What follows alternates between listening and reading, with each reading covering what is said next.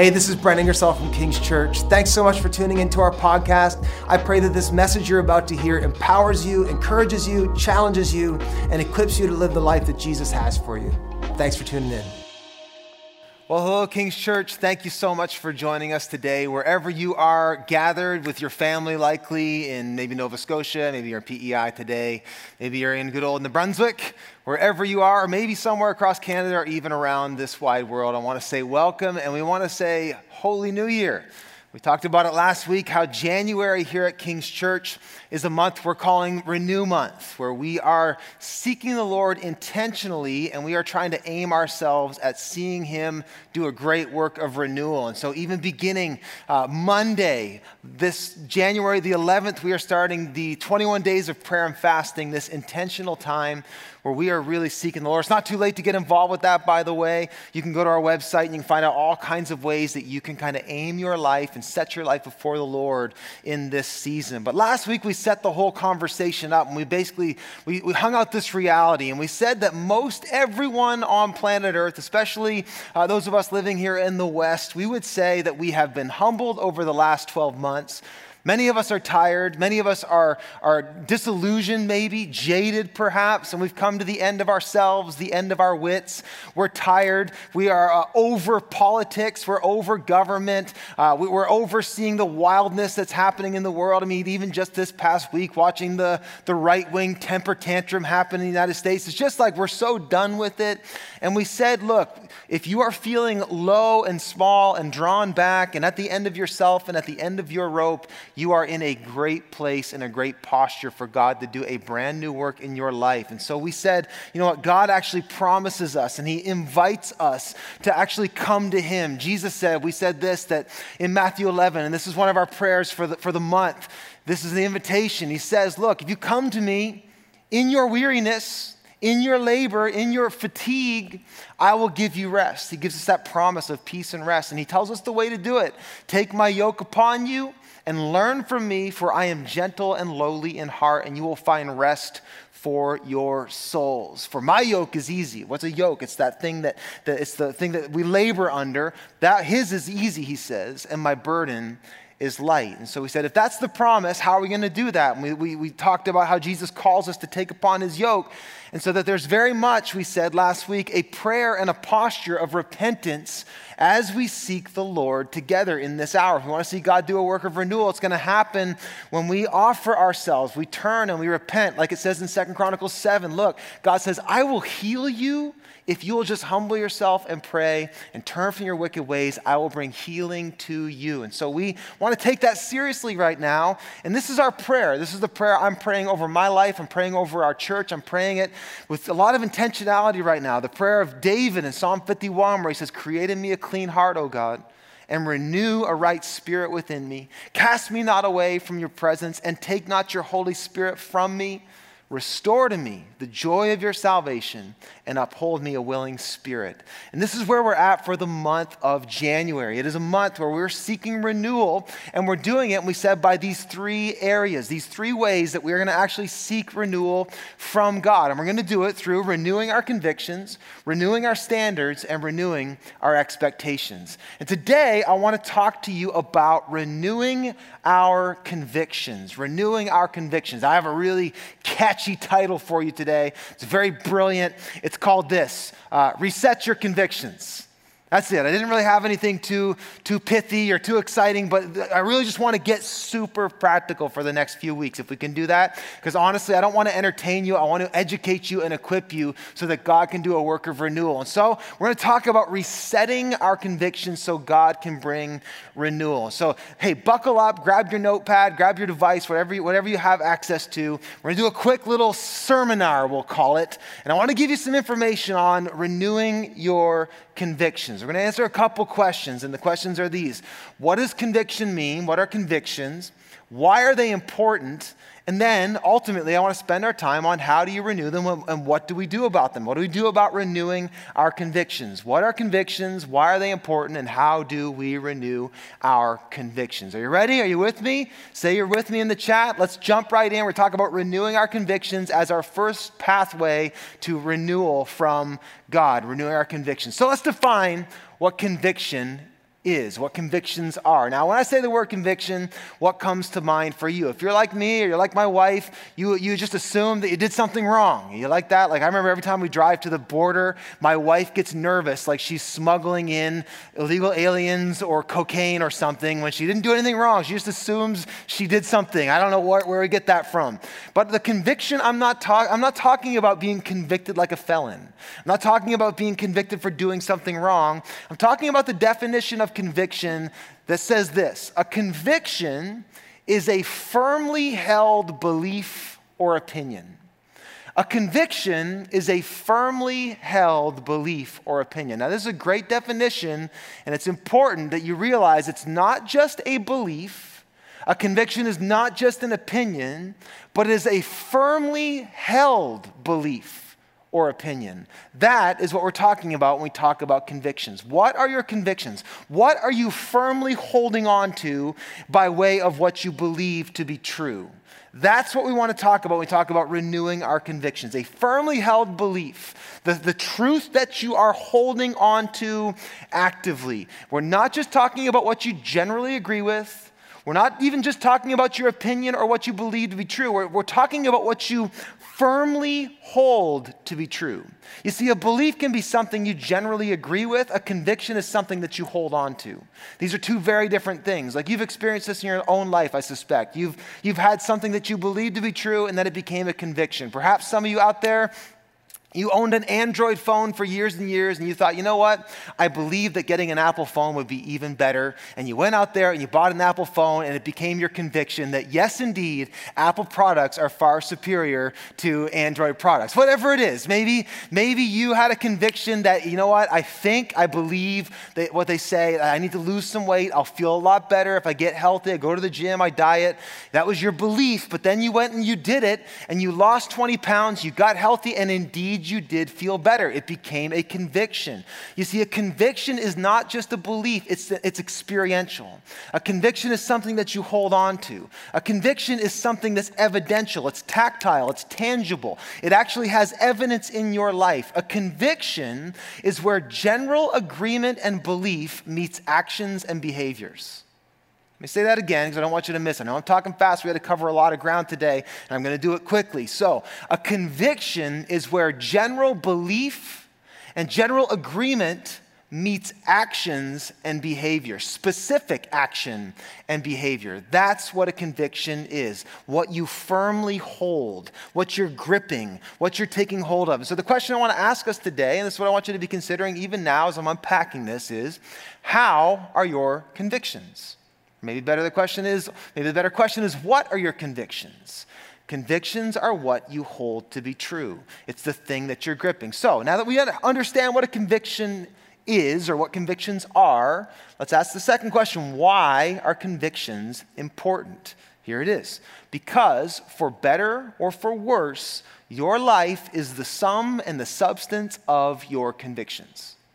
Your life will go where you are gripped with that which you are holding on to the hardest. Your life will go along the route and the path of your strongest convictions. Your life is the byproduct, the sum and the substance of your convictions. So, if that's the truth, if what you hold on to be true, if what you hold on to be most precious, most valuable, if your life is going to go where that thing goes, then it's critical. It's a matter of life or death, really, that the thing that you're holding on to be on, on most tightly to is accurate that it's actually true. It's, it's really important, isn't it? You, you don't want to base your whole existence on a lie or on a whim or on a, a, a hope. You want to base your whole existence on something that is solid, that is strong, that is, that is actual. And so it's critical, first and foremost, it's important because this is, this is what we stake our lives on. Your convictions are what you've staked your whole life on. So it's, it's wise that you would be right in your convictions. Am I right? Yes, but more than that, and really what I want to get at today, and this is why I'm talking about this, it's not just what you hold as convictions that are critical, it's how you hold your convictions that's critical. It's actually the grip that you have on your convictions. If you're like me, it's very easy to, to slide into a space where you believe something to be true, but not really have a firm grip on it. That you're not actively holding on to those things. And it becomes very simple, if, especially if you're a Christian, I'll be the first to admit, it becomes very easy and very simple for us to just sort of get forgetful, to get apathetic, to get lethargic.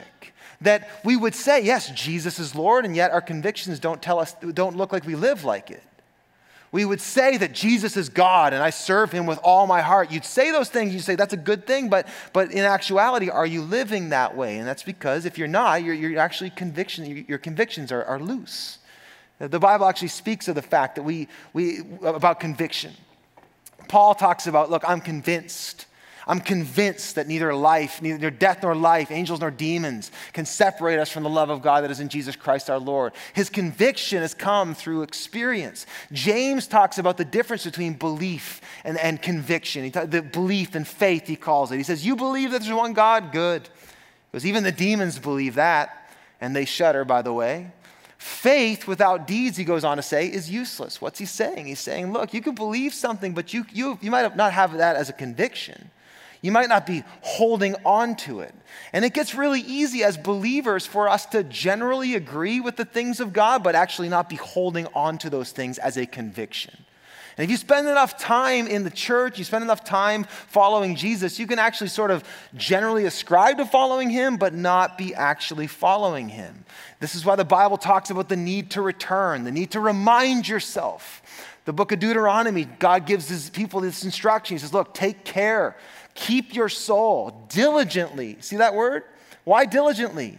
Because we don't drift towards conviction, we drift towards, apathy, we drift towards apathy.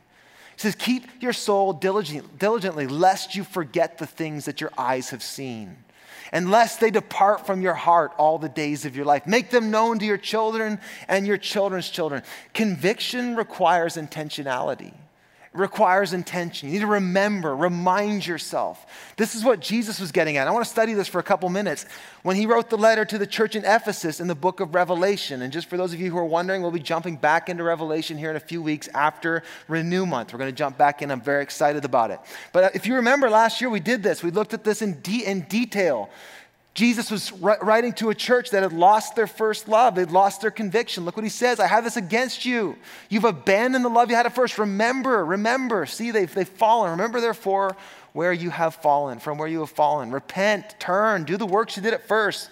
It's about conviction. It's all about conviction. Every so often, you and I need to intentionally reset our convictions.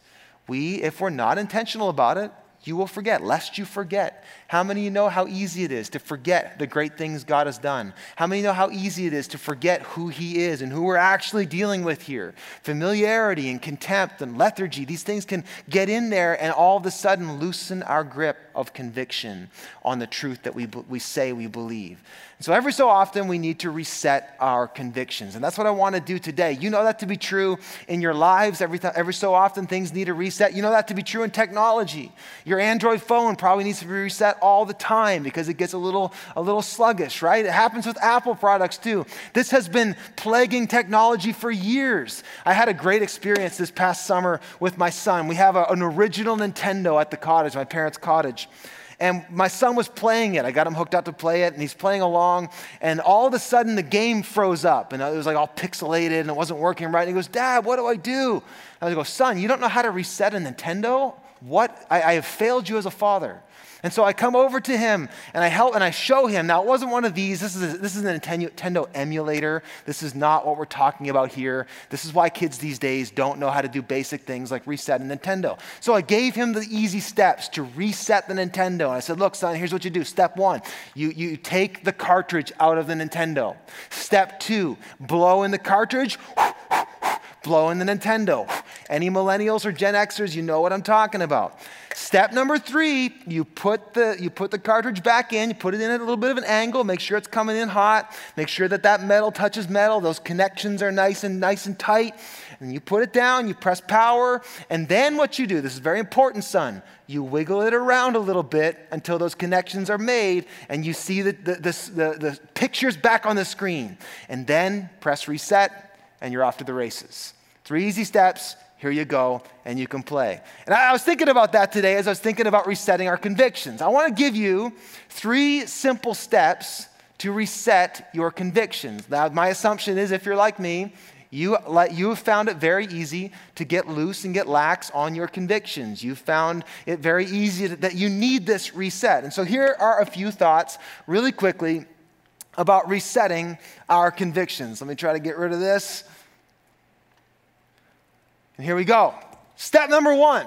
I want you to join me and I want you to say a conviction confession with, with, me in just a second. I got a few staff in the room. They're going to say it out loud with me too, so I'm not all by myself. But here's the first step in resetting your convictions. Step number one is this you begin to reset your convictions by resetting your reason.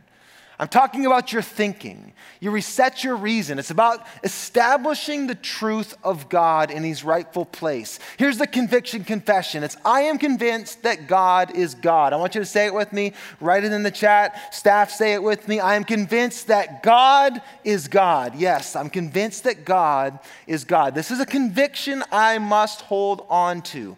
Conviction begins in your reason. It begins in your logic. Your convictions start in how you think.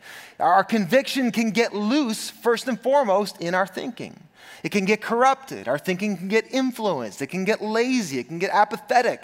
Our appetites can, can, can convolute our thinking. Our, our, experiences can influence our thinking. Our relationships can influence our thinking to the point at which some of the things that used to be clear in your mind are no longer as clear. And so it's crucial that we reset the things that we are convinced to be true, specifically when we're talking about God. This is why Romans 12 says, look, the, the beginning of transformation starts in the mind says, transform, be transformed by the renewing of your mind. Colossians says, set your minds on things above, not on things below. Set your minds where Christ is seated at God's right hand. Uh, uh, 1 Corinthians talks about how we need to remove obstructions that, that get in front of the knowledge of God. Transformation actually begins in our thinking, and it's very easy for us to get caught up in lazy or stinking thinking. We can get our thoughts get convoluted and complicated or get complacent. And the beginning of renewal starts actually in the mind. We have to learn to think intentionally. We have to learn to think heavenly. This is what Jesus was getting at when he spoke to the church in Ephesus. Did you catch it? Look what he says. He says, Remember, remember therefore where you have fall, from where you have fallen. Saying what? He's saying this has begun in your thinking. You have forgotten who I am. You have forgotten who you are. You've forgotten what you thought, what you once believed was true. Look how far you've fallen. Do inventory. Go back. Check it. Take a look. Remember. It begins in your thinking. Dallas Willard, one of my favorite theologians and pastors, he's since passed. He's incredible. Check out any of his stuff. Dallas Willard said that thinking is the first move away from ruin that thinking is the first move away from ruin. He's got a great definition of what thinking is. I don't know if you've ever actually thought about thinking before, but you're going to right now. Check this out. He said that thinking is the activity of searching out what must be true or cannot be true in light of given facts or assumptions. It extends the information we have and it enables us to see the larger picture clearly. It undermines false or misleading ideas and images and is a powerful gift from God to be used in the service of truth. It's a powerful gift of God to be used in the service of truth. That's what thinking is. Thinking, I love that picture. It extends the information we have. It, helps us reason. It helps us think. It helps us get clarity on things, to drive past assumptions. It extends the information we have. Now, thinking, as Dallas Willard is describing it, is quite countercultural, isn't it? I mean, we don't live in a time that really puts a high value on actually sitting back and thinking about things, do we? We live in a reactive time, not a reasonable time. We live in a time where many people are calling it a post truth era where people don't even believe there's real objective truth, that it's all subjective. People don't do any searching, they don't do any extending the information and actually thinking things through. That's why so many of us get caught up saying things that if we actually thought about what we were really saying, we'd say, actually, no, I don't believe that. Like, think about some of the things you hear, like just follow your heart. If you actually thought about that piece of advice and you thought back to the times that you did that and found out, actually, that's not good advice you might think differently. Or maybe you hear, you hear the common term right now love is love. Well, that sounds right, but if you actually think about it, I would say most of you don't actually believe that to be true. Like, what if this past week, the, you know, I got a, one of those emergency alerts on my phone. Most people in New Brunswick got one about some guy had guns in Moncton. He's going to go on a shooting spree. What if they arrested him in Amherst and they asked him, hey, tattoo face guy, what were you thinking? And he said, You know what I was thinking? I just express love that way. I mean, love is love, right? And I love through bullets. You'd say, That's not love. That is stupid. That is not love. That's hate, right? We don't believe these things that we just nod at because we aren't thinking. And thinking actually gives us the ability. And this is such a countercultural thing. My, my friend Jock, Jock Hilton in Halifax, shout out Jock. He's the meme master. He posted this meme a week or so ago. I saw it and he sent it to me. And this is this is a, this just says it so well. I don't know if you can see it on your screen, but it's a Jeopardy game called Facts Don't Matter. And the host is saying to the contestants, he says, Sorry, Arthur, your answer was actually correct, but Paul shouted his opinion louder. So he gets the point. And as an extra bonus point, also goes to Sue as she was offended by your answer. That is the time we live in, isn't it? That just says it all. That sound thinking has just been replaced by sound, loud noises. Who can be the loudest? The Christian has got to step back and get out of the vortex of culture, get out of the vortex of current opinion and the news cycle, and get out of the opinions of your friends, and get out of the opinions of your cravings and your feelings, and actually seek the truth actually stand on what the Word of God says, to actually renew your mind, and to actually clarify and clamp down on your convictions. Renewal starts in renewed minds. It starts in renewed minds. Does, do you, does God actually have lordship in your mind? Does, does, does the Word of God actually have authority in your mind? We have to take a firm grip on God. Remind ourselves that God is God. Here's how you get some clarity of taught I missed the H there, sorry. Here's how we get some clarity of thought. Here's some, here's some, some tips. We need to clarify truth from lies. The Bible says in Isaiah, this is such a telling, telling woe for our times. Woe to those who call evil good and good evil. Love is love. Woe to those who are wise in their own eyes and shrewd in their own sight. We need to clarify. We need to get clarity from the lies that we've believed. Maybe you need to actually do some inventory. Like, what are some things that you've, you've agreed with that actually, in your heart of hearts, your convictions would, would counteract? What are some things you need to think through and press back against and, and refine and redefine and say, actually, no, I don't believe that's okay. Actually, no, I do believe this is the truth. What are some lies that you might have believed? You need to educate yourself. You need to seek. You need to dig. You need to study. Look, the church needs to learn. Every Christian, you notice what Jesus said in his invitation? Come to me, take my yoke upon you, learn from me. We need to all be digging into the word. This isn't just my job to study and give it to you. It's your job to study. Let the Lord speak to you. Read your Bible, do some studying, do some reading. Learn the Bible, learn theology, know who and what and why you've believed. Do you know that a lot of the people who are searching for Jesus right now are asking harder questions than most Christians have answers for? But the reality is, there are great answers. There are great answers to all the big questions. So we need to study and educate and seek, and, and you'll find, the Bible says. I was thinking about, you know, Malcolm Gladwell in one of his books, he talked about the 10,000 hour rule. And that if you put 10,000 hours into something, you're certifiably an expert in that field. What a terrible thought. Now, I'm throwing myself under the bus here too, but what a terrible thought to think some of us have more hours banked in Netflix than we do the Word some of us have more hours banked in, in, in sports than we do in following the Savior. Like you've actually, you're more of an expert at hockey, even though you are 50 years old and you're not going to the NHL anymore. You are more of an expert and investing more in your expertise in some sport than you are in following the Savior of the world who is life and peace. I mean, this is something that we all need to take seriously to renew our convictions. And then we need to start asking big questions. I thought about this this week. The, the scripture tells us that it is the glory of God to conceal a matter and the glory of kings to seek that out. What does it mean? What's that mean? It means that God actually wants you to dig. God's hidden truths and things about himself and things about yourself and things about the world that he wants you to find that you'll only find after you seek. And I would encourage some of you, you need to get curious about philosophy, get curious about the word, get curious about what God has to say about the big questions. You know that Christianity is the best idea in the marketplace of ideas? Explore the ideas, but most importantly, explore Christianity. Christianity has the best answers to life's toughest questions. So you need to actually ask the big questions and seek them. So that's, t- that's tip number one. I'm convinced that God is God. We're going to move through tip number two really quick. Number two, resetting your convictions. Step number two is reset your reverence. Now I'm going to move through this fast. I'm going to spend more time on it next week, so just buckle up.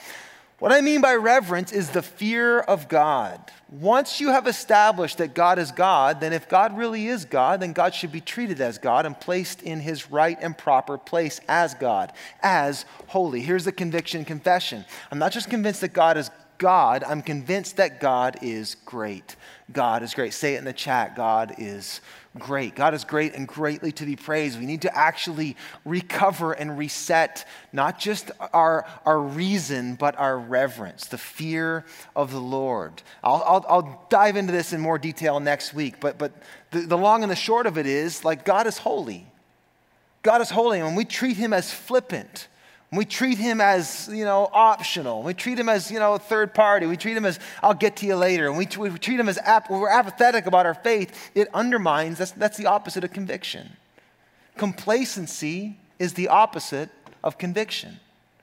So the conviction begins in resetting whatever the opposite of, like, okay, if I'm complacent about my faith, I actually need to get my, my faith white hot. I need to reestablish God's holiness. I need to put God back on the throne of the universe and in my life. I need to see God high and lifted up. I need to recover the fear of God in my spirit. Complacency and comfort do not live in the same world as a holy God. And every vision that you have in the scripture of God's God, someone seeing God, they are ripped out of their complacency and they are ripped out of their delusion and they are reminded of how great God is and how frail and fragile we are. Complacency is the opposite of conviction. Here's the reality the only thing more threatening to your well being than your enemy is your complacency. The only thing more threatening to your well being, the life that God wants to give you, than the enemy or your enemies or the forces that are coming against you is complacency. It's letting go. It's, it's, it's having a lax grip. Remember, conviction is what? It's a firmly held belief. How firm is your grip on a holy God? The problem is we can grow really familiar with our, with our faith. We can get really lax about how we think about God, how we talk about God, how we approach Him. We can grow familiar and comfortable and complacent and even contemptuous. The Bible says that familiarity can breed contempt. This is what A.W. Tozer was talking about, one of my favorite books of all time called Knowledge of the Holy. He was talking about the problem for most Christians. He says the self assurance of modern Christians, the basic levity present in so many of our religious gatherings, the shocking disrespect shown for the person of God are evidence of deep blindness of heart. Which is saying, saying, wake up. Wake up. If you really believe that God is who he says he is and God is who you say he is, you wouldn't act like that. And so the key is the fear of the Lord. Look what he says a low view of God is the cause of a hundred lesser evils. It's the root. A low view of God is the root of disobedience. A, ro- a low view, view of God is the root of complacency. A low view of God is the root of a lack of conviction, it's the, it's the root of death. And yet he flips it. He says, however, a high view of God is the solution to 10,000 temporal problems. The key is the fear of God. It's recovering the fear of the Lord. Now, what is the fear of God? What are we talking about with fear of God? Not, not talking about terror.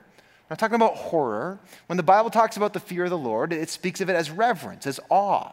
Think about it like this like right now, in your home, you are not concerned about the power of the electricity that is running through your home. However, you have reverence for it, which is keeping you from sticking a fork in an outlet, right? You know its place, its rightful place. It's similar to that. God has a rightful place, and that is first. That is highest. That is preeminent. He has a rightful place. And this is the baseline. This is the connection point of our conviction. The fear of the Lord is the key. Let's look at it's the key to a few things really quick. The fear of the Lord is the key to clarity. Proverbs 9 tells us the fear of the Lord is the beginning of wisdom, and knowledge of the Holy One is understanding. What does that mean? It means that you can't begin to see God until you see him high and lifted up. And every revelation of God in the scripture, you see somebody, they have an oh my God moment. Is that your view of God right now? It gives proximity. Think about this Leviticus, God says this by those who would come near me, I must be regarded as holy. You cannot come near to God. If you want renewal and you want life, if you want to come near God, who is life, you have to come into his presence as regarding him as holy. It says in Hebrews that without holiness, no one can see the Lord. You can't even approach him. And then when you come into his presence, we get vitality. Proverbs 14, the fear of the Lord is a fountain of life. There's so many proverbs that talk about this, that the fear of the Lord is the key. It's the fountain of life. It says that many that one may avoid the snares of death. Proverbs 19 says the fear of the Lord leads to life reestablish the fear of the Lord. I, I, wish we could just gather together right now and worship and just even allow the Lord to just renew our minds and our hearts. Maybe we can't do that and gather as, as a large group, but what you can do is just remind yourself, recite the greatness of God, sing worship songs, give Him shouts of praise, remind yourself who is God, remind your spirit who is God. Tell your soul, God is holy and great and greatly to be praised. He's worthy of my worship, He's worthy of my life. I have no business business being flippant about this God. If God really is God, then God really is great. Renewal cannot flow unless God is in his rightful place. The life of God, heaven, the, the, the, things that you want to experience from God, it cannot flow unless God is in his rightful place, and that is on the throne. That is on the throne of your mind, your heart, your life, your spirit. So reset and renew your reverence. God is holy. God is awesome. God is mighty. Here's the final things, final step. I told you I'd be quick. I'm going to spend more time next week on what it means to live under the fear of God when we talk about renewing our standards. So we'll hit that next week with a little more clarity. But today I want to talk about your convictions. It's, it's, it's a mindset, it's something that happens in your mind. So we need to reset what? We need to reset not just our reason, not just our, our reverence. We need to reset our relation. We need to set our reset our relation. This is about the love of God. If our reason is about the truth of God and reverence is about fear of God, then we need to reset our relation, our, our reciprocity, even, You use another R word, about the love of God. Here, here's the, the last conviction confession. And I would encourage you, actually, maybe this week, you get up and you, the first thing that comes out of your mouth, what, there's a challenge for this week. The first thing that comes out of your mouth in the day is, you know what? I'm convinced that God is God. I am convinced that God is great, and I am convinced that God is good. Man, if you could just keep that, if you could hold those three things hard, if you could take a firm grasp of those three things, that would set you up for so much life. I am convinced that God is good. Here's the reality God isn't after, Jesus isn't, Jesus isn't after our cold obligation, our begrudging submission. That's not what he's after. He is after relationship. He is after intimacy. This is what he came to do. Look what he said to look what he said to the church in Revelation. He said in verse 4, he says, You have abandoned the love you had at first. You've abandoned the love. He's like, You don't love me like you did. We've fallen, we've fallen out of relationship. What's he crying out to them saying? He said, Come back to me. Where'd you go? Where'd you go? When you first, when you first came to me, when you first believed. We were, we were like this. We talked all the time. You thought about me all the time. You listened to my voice, and now look how far you've fallen. How many, how many know what I'm talking about? Like, like you remember the day you got saved? Remember the day the Lord touched you, those days after, how that felt? And Jesus saying, Look back to that moment. Remember what it feels like to be in love with me. Remember what it feels like to, that when, when, I, when I touched your heart and I changed your life and I found you at your worst. Remember what it, what it feels like. This is what he's getting at. Then later he gives this invitation. He says, To the one who is victorious, I'll give the right to eat from the tree of life which is in the paradise of God. What's he talking about? The tree of life. Now, if you go back, you can go on YouTube. I did a whole talk, a whole message back in last January, maybe it was February, on this in, about the church in Ephesus. And I'd, I'd, encourage you to look at it. But long story short, in Ephesus, there was a tree in the temple of Artemis that was called, like, it was basically a tree of life. That if you went there and you held that, it was a tree of asylum. And this is a coded message from Jesus to the people of Ephesus and to us, talking about the tree of life that he brought and he wrought. And what was that? It was a cross. The cross that he died on, that was for him a tree of death that became a tree of life, that offers us asylum, that offers us intimacy, that we can come to him and we can receive. He's trying to get us back to love for him. And the way that we do that, You can't make yourself love someone, can you? But when you see how greatly you have been loved, when you remind yourself that this great and mighty God put on flesh, that he pursued you even though every moment of your life you have pushed him away and you have stepped off and you've done your own thing and he has exhausted the resource of heaven to come after you, when that revelation hits you and you see it, all of a sudden that fills your heart. That is why it says in uh, the First John, it says that we love because he first loved us. And so Jesus says, look, if you need to get back to your first love, you need to be reminded of how much you have been loved by me. No one loves you better. No one loves you better. There's no love better than the love of Jesus. There's no love better than the love of Jesus. It's a call to remember the wondrous love of God. When you look and you see the conviction he had for you, it fills us with conviction for him. That's the secret to conviction. It's not something you need to generate or conjure yourself. It's something you need to see expressed in the person of Jesus on the cross. Talking about, talk about a firmly held grasp. There's no firmer grip than being nailed into a tree in love and, in love and, and, and surrender and sacrifice for us. See, love is the ultimate form of conviction, isn't it? Isn't it? I mean, love is the ultimate form of conviction. It, it, it's not something you have to try to do, it just holds on its own. There's nothing more powerful. Love is the ultimate form of conviction. And this is what Jesus is inviting us to. Did you catch it in the invitation? I'm almost done. Here was the invitation. We, we read it last week, read it earlier. I want you to meditate on this. We're going to carry this all year. But look what Jesus says. He didn't say, come to religion, come to sound doctrine, come to thinking come to a theology class. That's not what he said. Those things are all great, by the way, and you should do them. I stand by that. What did he say? He said, Come to me. It's personal, it's relationship, it's tactile. Isn't conviction tactile? Isn't it that place where your belief touches your actions? This is what Jesus is inviting us to. Come to me, all you labor.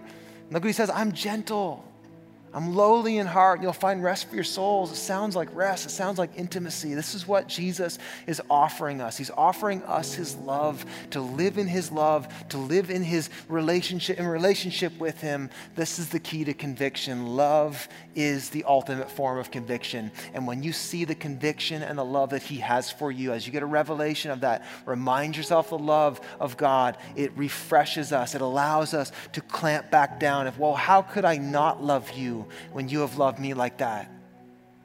How could I grieve your spirit when you have given yourself to me like that? You know, it's, it's really easy to, to kind of to sin when you feel like God is way off in the universe, isn't it?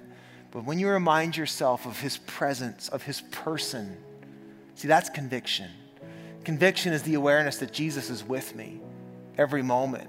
He's in my heart. He's in my thoughts. He's in my steps. That's conviction. Living a life of conviction is living a life in the presence of Jesus. And that's what He's offering us. See, it, proximity, the presence of God, intimacy, it produces clarity. Don't you find that? Don't you find that like distance is what brings distortion? You forget, but clarity comes from closeness. Being close to someone, you, you have clarity. You're not confused about what he wants. You know, with your spouse, you're not confused about what she, well, maybe, maybe you are. No, I'm, I'm just joking. Who, who can know the mind of a woman, right? Now, anyway. No, clarity. Distance distorts and closeness clarifies. I know my wife so much better now because we're closer. It's, pre- it's presence. Passion is a byproduct of, of proximity. Intimacy is proactive, that, that when you live close with someone, it actually has the power to produce more passion. And ultimately, it produces loyalty, fidelity. This is huge, and we'll talk more about this in the coming weeks. Obedience is rooted in love. It's rooted in love. Look what Jesus says. He says, If you love me, you will keep my commands. You will keep my commands. Conviction is ultimately, it's, it's, it's, ult, it's the ultimate form. It's love is the ultimate form of conviction. It's the ultimate form of conviction. Let's, let's wrap up. Here's three questions I want you to ask this week. Question number one What are you thinking? What are you thinking? How are your thoughts? Would you say your mind is set on things above or earthly things? How can you begin to more intentionally hold the truth and reject unsound thinking? Renew your reason. Number two, how's your fear? Or better yet, who's your fear? What, what is your fear? Who or what do you fear most? Is it God Almighty or some other God?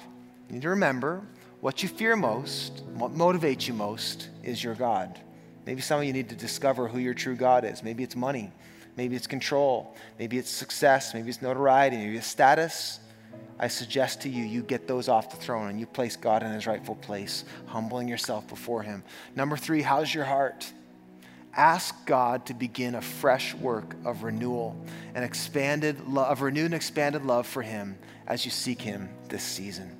I want to pray together, and let's, I want to actually pray this way. I want us to recite this together as a prayer. This says it all, and we're going to continue to keep coming back here and just live in this space. And I want, us, I want to pray it over you and over us, and you can pray it over yourself in your home today. It says this Create in me a clean heart, O God, and renew a right spirit within me. Cast me not away from your presence, and take not your Holy Spirit from me. Restore to me the joy of your salvation and uphold me with a willing spirit. And all God's people said, Amen. Have a great week, church. We love you.